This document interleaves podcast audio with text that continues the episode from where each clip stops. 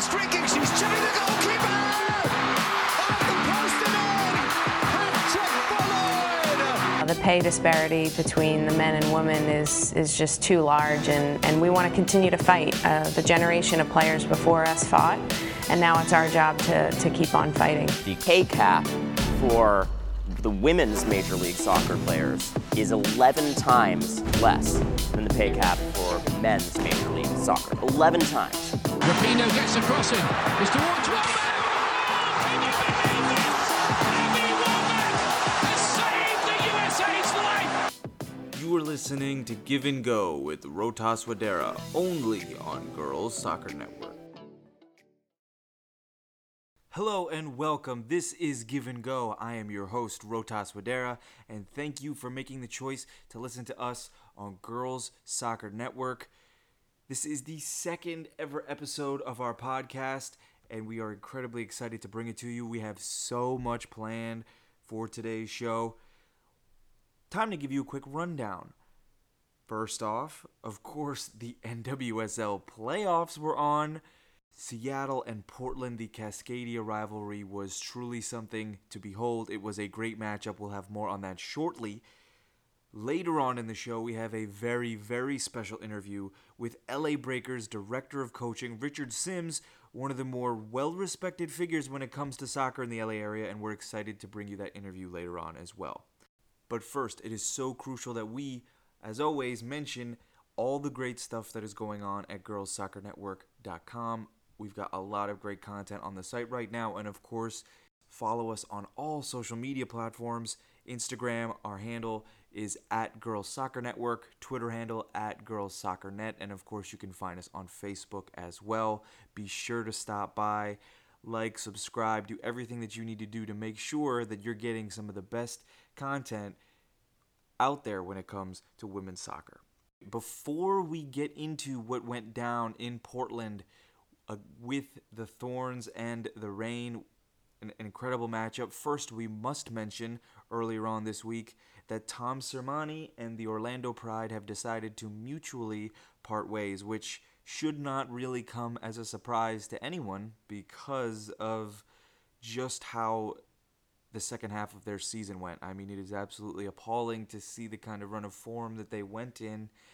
And it's one of those things where you can come up with a lot of different explanations as to what went down in Orlando. You could say s- star power may have been a little bit too much of a priority over building a completely cohesive unit. And it's not that Orlando were not cohesive. They they played very well. They had great spurts all season long. But but here's a stat for you, if, if I can provide this. This is a great nugget of information from Kimberly McCauley of SB Nation. She tweeted this out earlier this week.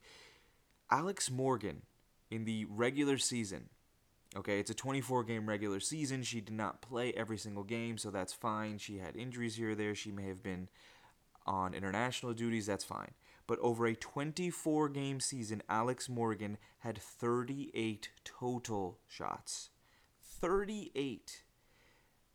I I'm speechless. She's a top 5 player in the world and she has 38 shots to her name. Uh that that's really a telling stat and really it provides insight into what exactly happened to Orlando down the stretch. And you look at the goals that they scored, literally the the only quality of goals that they were scoring was through Marta playing some individually spectacular ball into Alex Morgan who finishes it well. And of course that's what you're going to get. That's what you're hoping to get, but you need other other ways to do it. Rachel Hill was coming off the bench and scoring goals earlier on in the year. That kind of fizzled out. They really lacked depth, and when their best players were away, they struggled. And the second half of the year was very, very tough for them. Tom Sermanni just could not figure out the right formula, the right combination of players because you bring in Shelina Zadorsky, the Canadian international, who's supposed to be very, very highly touted, and and you know the the the, the defense has, has done what it's the defense has done its best job. It, they've done what they can. You have a great keeper in Ashlyn Harris. You have some great solid players along that back line, and I think it's really just finding a cohesive uh, a cohesive way to put these pride pieces together because they are a, a solid, solid team as as every team in the NWSL is. They were just unfortunately unable to to just stop. You know, once once that momentum starts to go, and once you start to go and trend down in a certain direction, it's very very tough to to slow the brakes and and and create a quick turnaround. And it's clear that Tom Sermanni did what he could, but simply could not do enough to turn the ship around in time. Now, Portland versus Seattle. Oh my goodness. Can talk about an incredible playoff game to kick things off. I mean, of course, you know, it's unfortunate what happened with Hurricane Florence. You know, we really, really hope that everyone out in North Carolina is eh, North Carolina, South Carolina, everyone in the area that was affected by the hurricane is doing okay. It's unfortunate that that that, that had to happen. But at the same time, the fact that it will be in Portland is also huge for the league. Now, it's unfortunate for the fans. The North Carolina gets robbed of a of a home game, a sold out home game, and they rightfully, rightfully deserve to have that top spot and home field advantage. They deserve to have that semifinal game, and it's unfortunate it was taken away from them. But with that being said, Portland will give them will give the fans an opportunity to come out strong and hopefully, if they're willing to make the trip out on a Tuesday, uh, be rewarded for making the trip because it should be a fantastic match. But again, getting back to what happened with Portland and Seattle, a almost identical situation to what happened when these two teams met last weekend and Portland was able to come from behind again and win 3-1. Again, Tobin Heath was enormous, instrumental in every single shape of the word. She was just phenomenal taking on players really showing that passion and intensity that we have all uh, become so used to. And when she is clicking and she's going on all cylinders, she really is that X factor and brings that little extra element of creativity to Portland. And that is something that they will need if they want to beat North Carolina with that being said, the game was back and forth, and it and it's very clear that Portland's strategy and it, it, and it worked to perfection. They were more than content to sit back and defend and let Seattle pass and pass and pass until Portland just so incredibly deadly on the counter with that open space. That's when you get Tobin Heath out on the wing. That's when you get her playing balls in. You have Horan and you have Sinclair, and the three of them are just in this perfect harmony and they're going around just dishing out passes, creating, scoring goals, doing everything uh, that your midfielders and wingers should be doing. So when they are going, they are very tough to stop, and you saw that with the two goals that they that they were able to score. Lindsey Horan, of course, what more can you say about her? I mean, I saw you saw the the insane uh, Rose City Riveters poster death taxes Horan headers, right? I mean, that's it's just classic her and what she does, and it was a beautiful, beautiful header off the post and in to give the Thorns the lead that they had pretty much deserved over the way that they played in the second half. Seattle just kind of really missed that little extra that little extra something, that little extra cutting edge. And when you look at what Seattle was was able to do. Again, that early goal was huge for them. They were creating Megan Rapinoe as always with the audacity on that free kick to go for goal.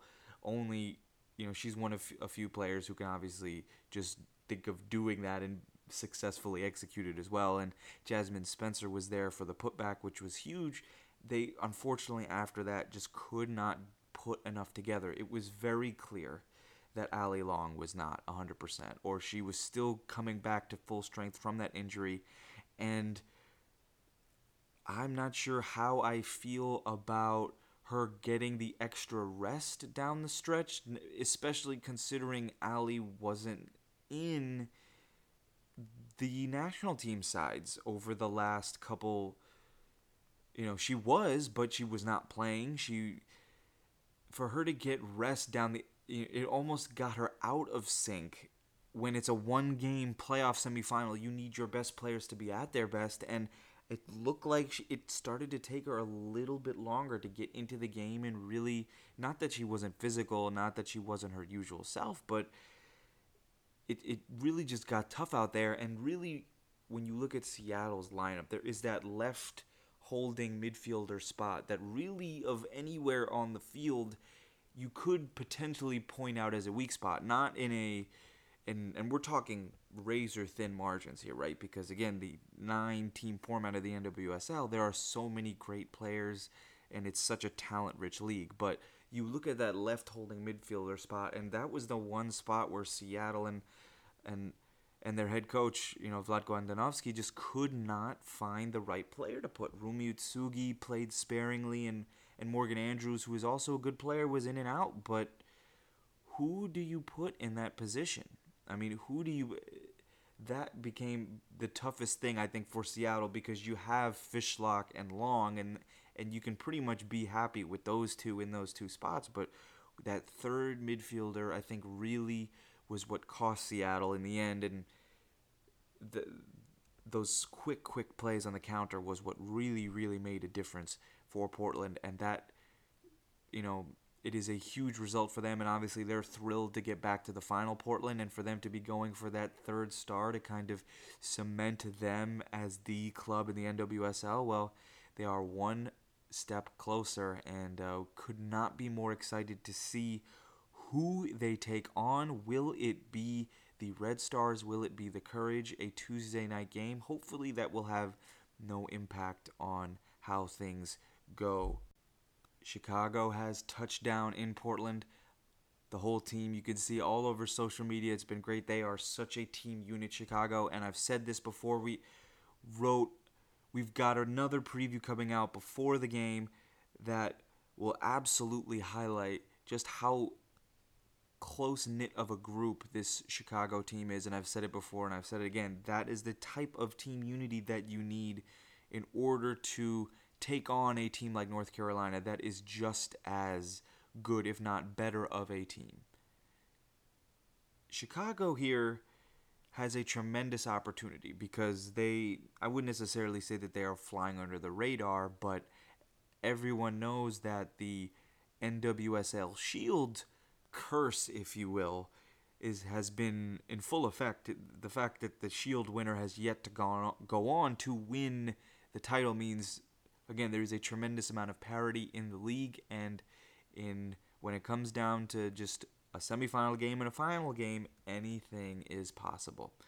So the courage, we've we've said so much all year long about how good they are, right? And how they are the most complete team, the best team in the world, they have beaten everyone and everything in their sight. But one game to beat Chicago, you better believe Chicago is going to be game. And they have the star power to match North Carolina at all the key positions. The Golden Boot winner, Sam Kerr, can she peel off the back of Abby Dahlkemp or Abby Erceg? that is going to be the key question.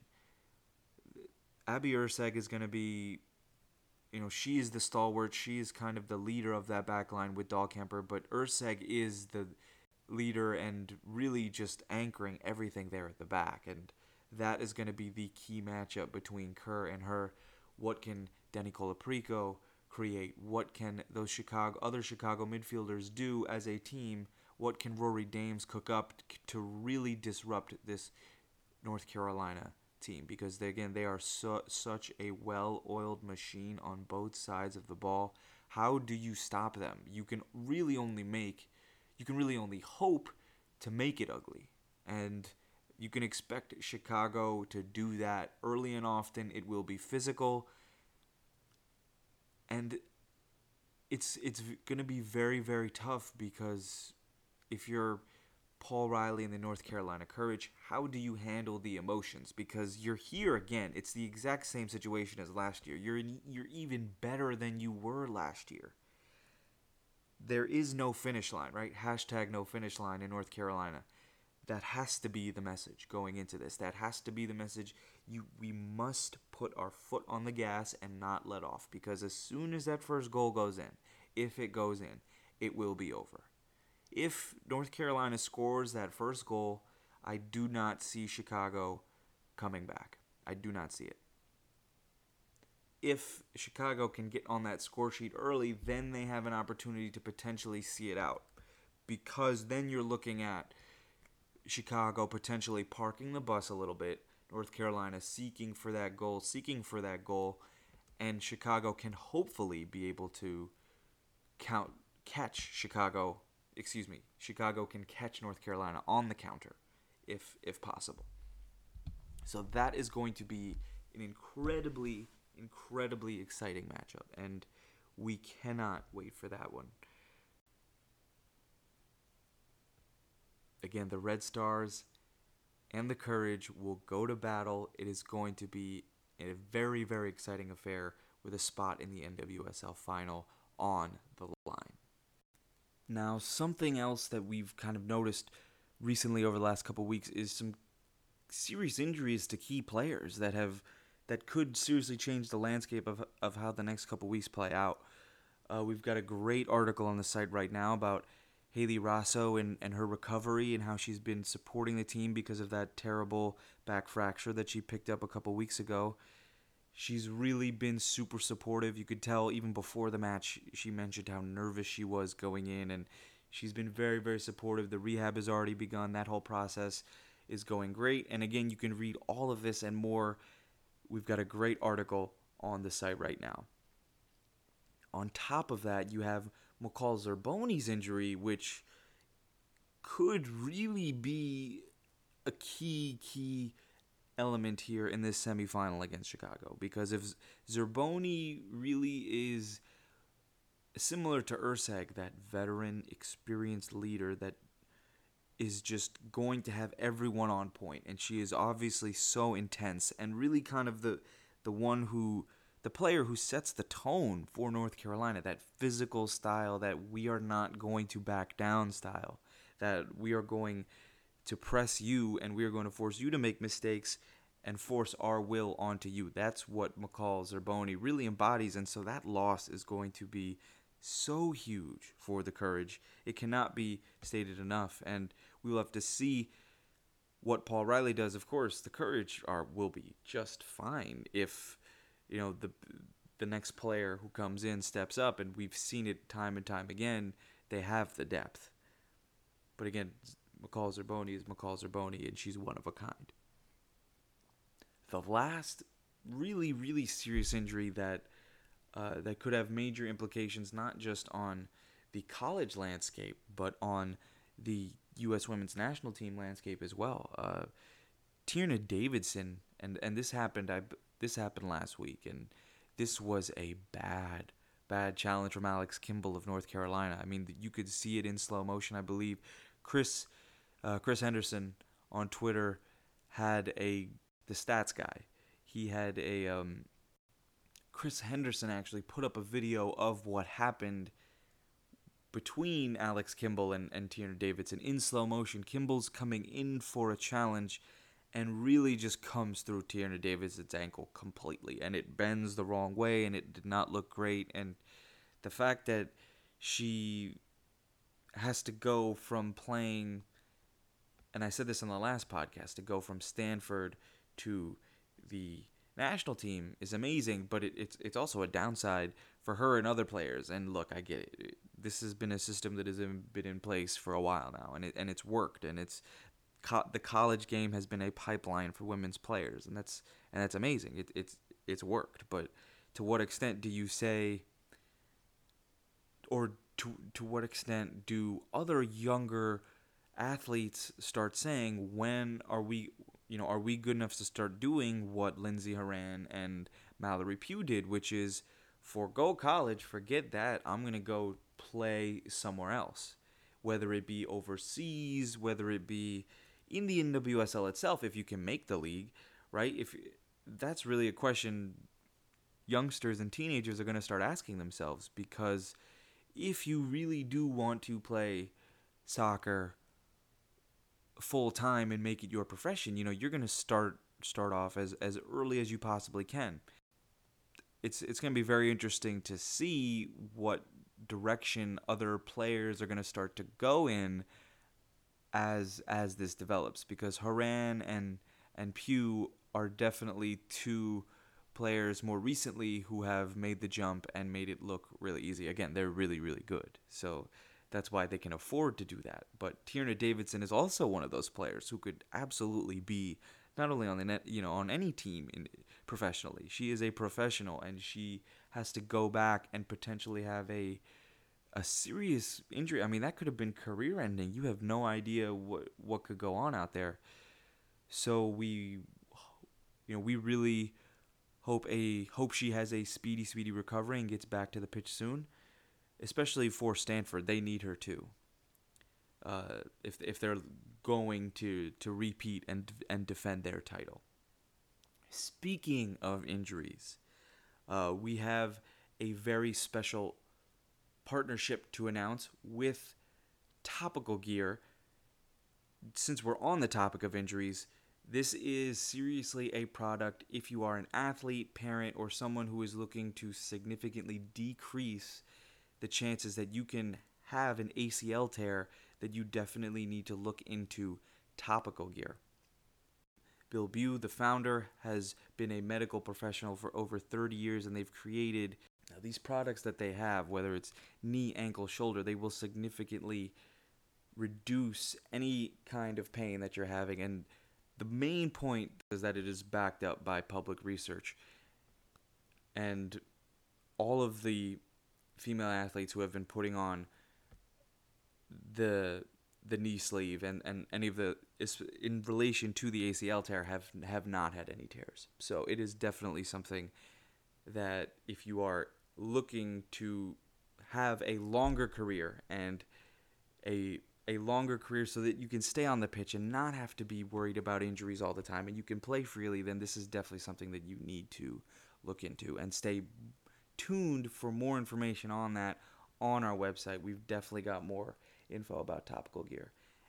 And be sure to check out their website, compressioninmotion.com. Now, it is that time. We are very, very happy to bring to you our interview with LA Breakers Director of Coaching, Richard Sims, a great soccer mind, a great conversation about high school soccer, club soccer, and just the overall landscape in general out in LA. Enjoy. So, Richard, you have the, the All Girls Club, uh, West Side Breakers, and the All Boys Club, FCLA. They've merged. You're one of the premier clubs on the West Side. Congratulations.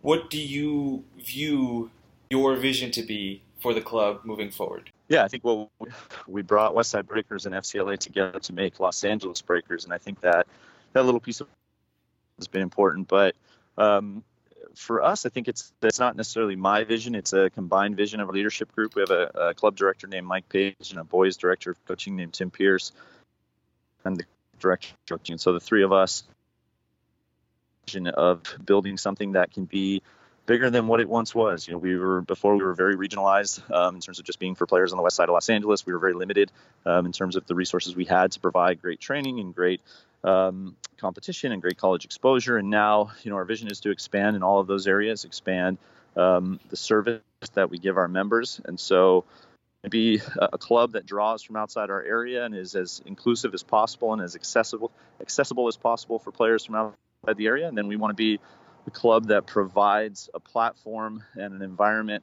where our local players don't feel like they need to leave our area to go and find greener pastures. We want to be the place where they feel like they can achieve their dreams, um, you know, and, and ambitions. And you mentioned that access and, and the level of competition.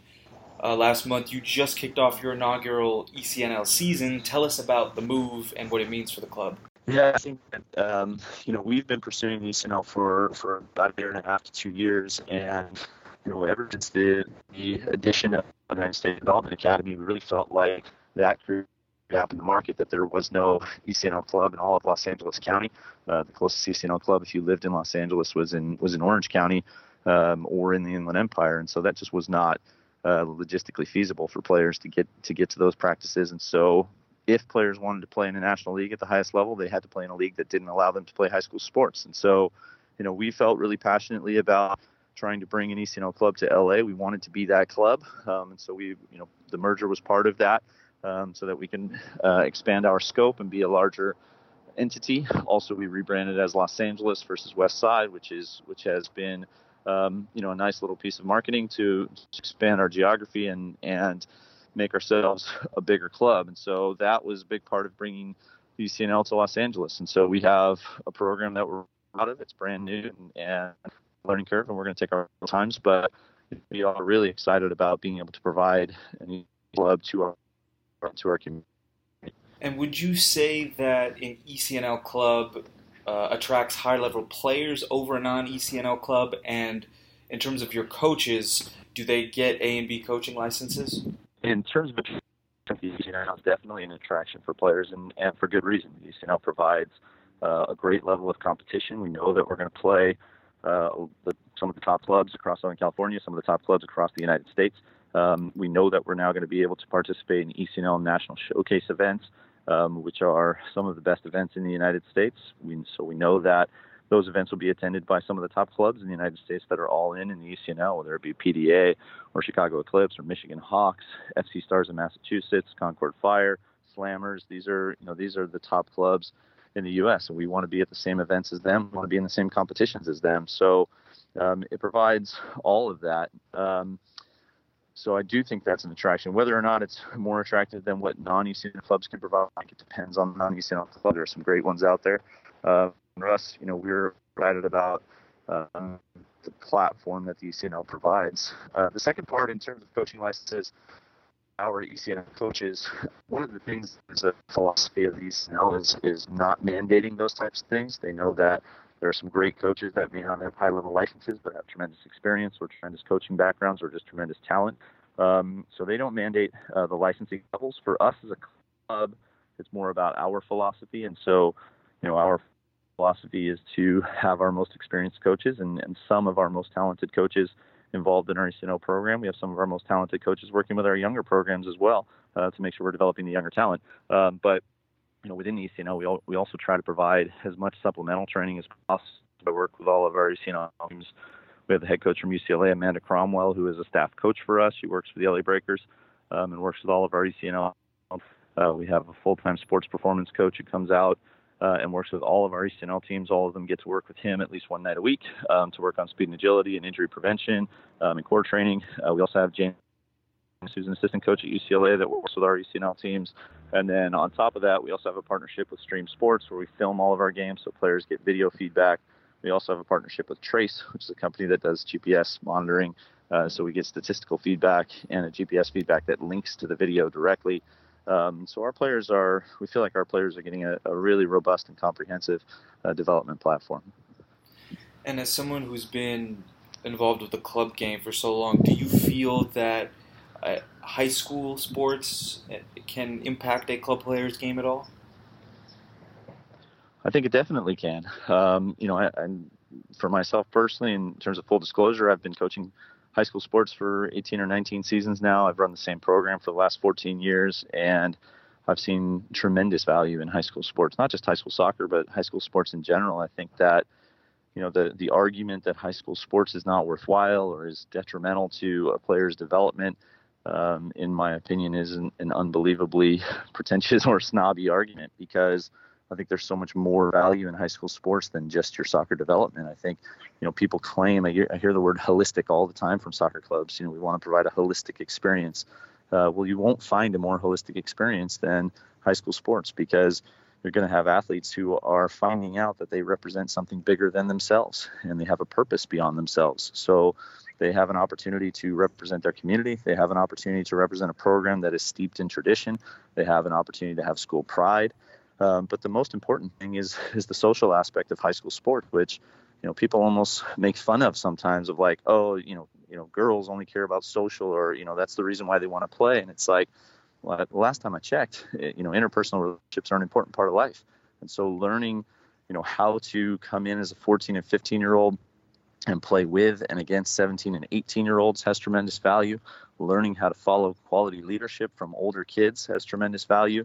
And then making the transition from a younger player into an older player and understanding the dynamics of teams and how teams can change and shift in high school sports and the cycle of four year teams um, and kids graduating and having to step into leadership roles and step up and represent your team and your program. I just think there's there's there's limitless value in those things um, you know, that get that get pushed to the side by people who claim high school sports are, are somehow not worthwhile. Um, you know, it's it's sad to me that that argument is, is nothing more than sad to me because people miss the whole point, um, and they focus in on on such a small aspect of humanity and of these kids' lives, which is soccer. Like it's it's a short-term thing that they're doing, and and yes, it's extremely important, and we care about it, and we want them to be the best soccer players they can be. But I'm pretty sure everybody would agree it's more important that they be great people you do so much, as you mentioned, for your players to make sure that they are going to be at their best all the time in terms of soccer. Now, what do you do to make sure your athletes are developing as individuals as well?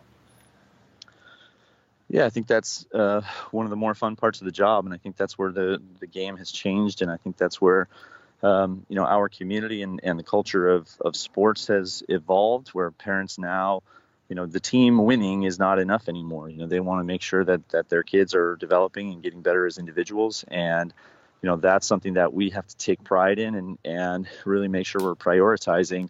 Um, you know every coach in our program is tasked with understanding that they need to have a plan for the team's development but they also need to have a plan for every single individual's development. Um, you know for years it was okay for coaches to say oh you know that kid's you know uh, at the bottom end of the roster, or they're not going to play a lot, or you know maybe they won't make the team next year. You know that's not good enough in our program. You know you've you've got to have a plan for every player and and make sure that you're helping them address and identify the areas for improvement, and then giving them a strategy.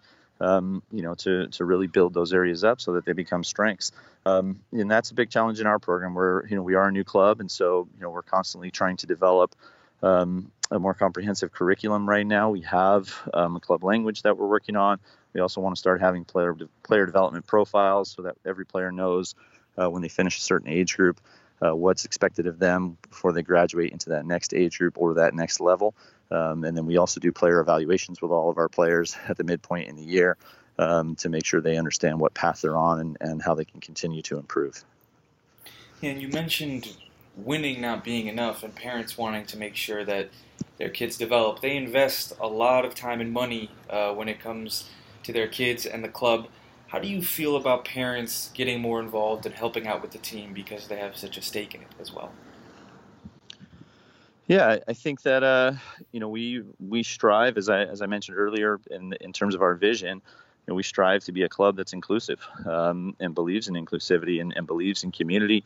Um, and if we if we want to live that and have that be our truth, then you know we need to embrace the parents in our club as as being partners in this journey. They're they are not um, people that we view as customers. They're people we view as members of our club. And so you know we're all in this together. We all have the same goal, which is what's best for the kids. And so you know if we can really convince our parents, and I don't think it takes much convincing, but if we can convince them that we're all on the same team then, and that we're all pushing in the same direction, you know, I think that we can create a really, really strong partnership. And we we need our parents. You know, we have we do have lofty ambitions, and we are very aspirational as a club. And so, you know, we want to um, be a club that has great community events. You know, we, we attended UCLA men's soccer game and had over a thousand people there from our club. Um, you know, that was a that was a great night for a brand new club to get out together and spend time together. We could not have done that without the support of our parents. Um, you know, we are constantly looking to improve revenue streams so that we can expand and have a more robust scholarship program so that we can bring down our player dues. Well, we can't do any of these things without the help of our parents, so we want to have a strong relationship with them. You are both a girls' youth soccer coach and the director of coaching with the Breakers. Tell us more about both those positions, what you love doing about both of those things, and if you prefer one to the other. Yeah, um, I coached the 2003 ECNL team, um, and then yeah, I'm the girls director of coaching, and, I, I'm the director for the ECNL program. Um, you know, I think that coaching will always be my true love. That's what I started out doing, um, and I've I've evolved and grown and had some opportunities now to to direct the program. But uh, coaching will always be my my first passion, and I think that it's what I love to do. I love working with the players. I love running training sessions. I love coaching games. I love uh, the process of player development, of, of helping players get better. Um, you know, so that will always be my true passion. But I've really enjoyed the the director role. I've only been in it for for about six or seven months now, but I've really enjoyed it because I'm able to take my experience as a coach in the areas where I really felt like a program could be improved and where more there were chances to add more opportunities for players and more service to our members.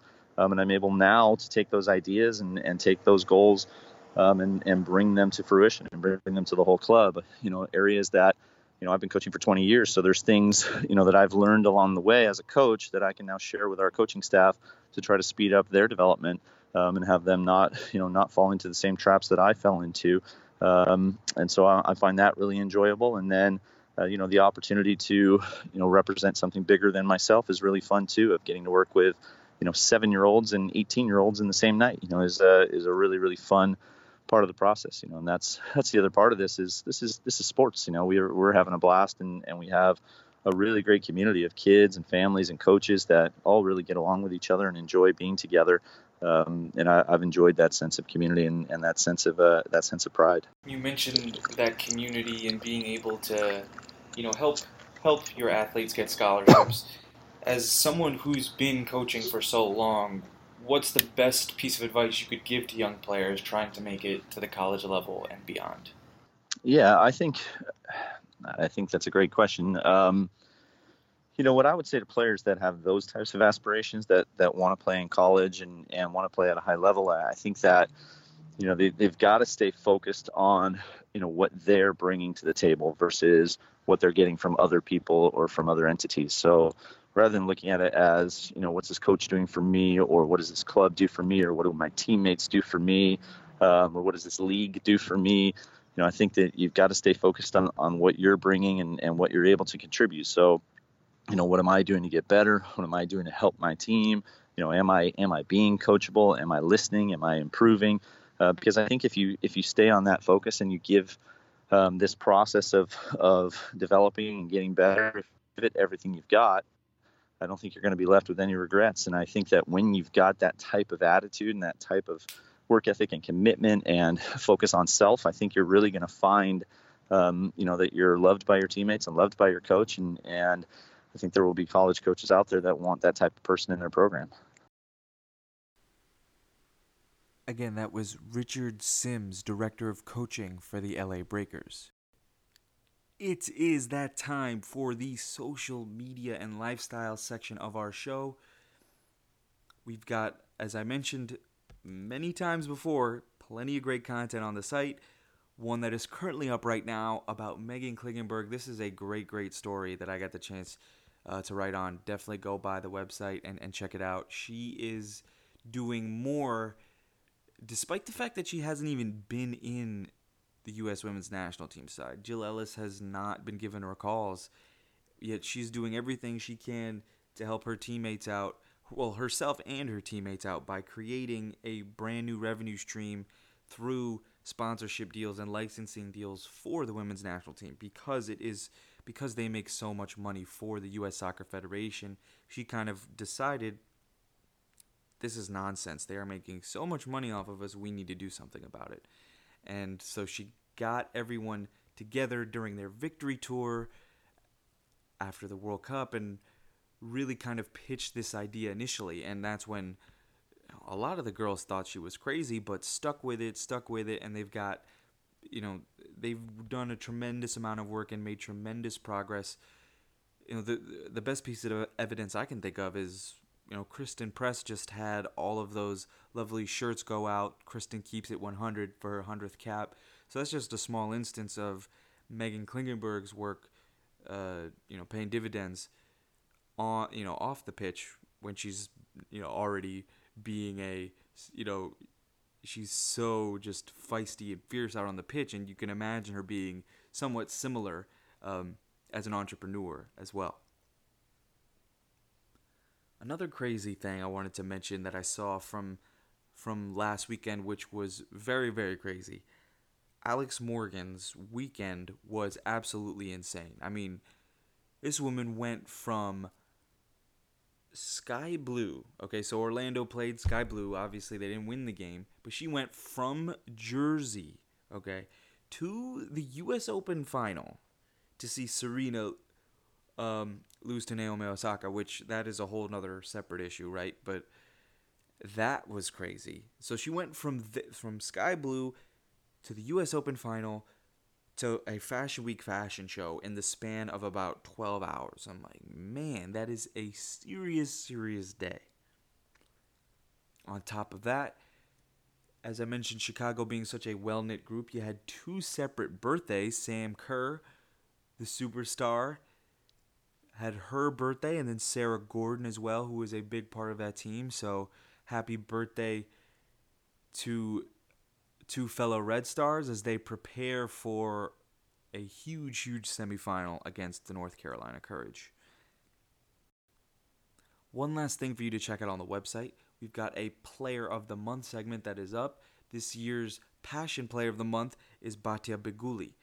For she plays for the San Diego Surf, and she has gotten the opportunity recently to play for her her country of Kazakhstan, which is amazing. We've got plenty of great info about her story, so go to the website and check that out as well. Well, that is it from me. Thank you so much for tuning in. Again, this is the best time of year for women's soccer with the NWSL season wrapping up. We will be back. We should be back two weeks from now, bringing you everything that happened from the final, plus everything else that is going on from college soccer, the FAWSL over in England, the W League, which should be starting up as soon as the NWSL ends. We will have all of that for you in the future. But again, thank you for listening to Give and Go on Girls Soccer Network. Take care.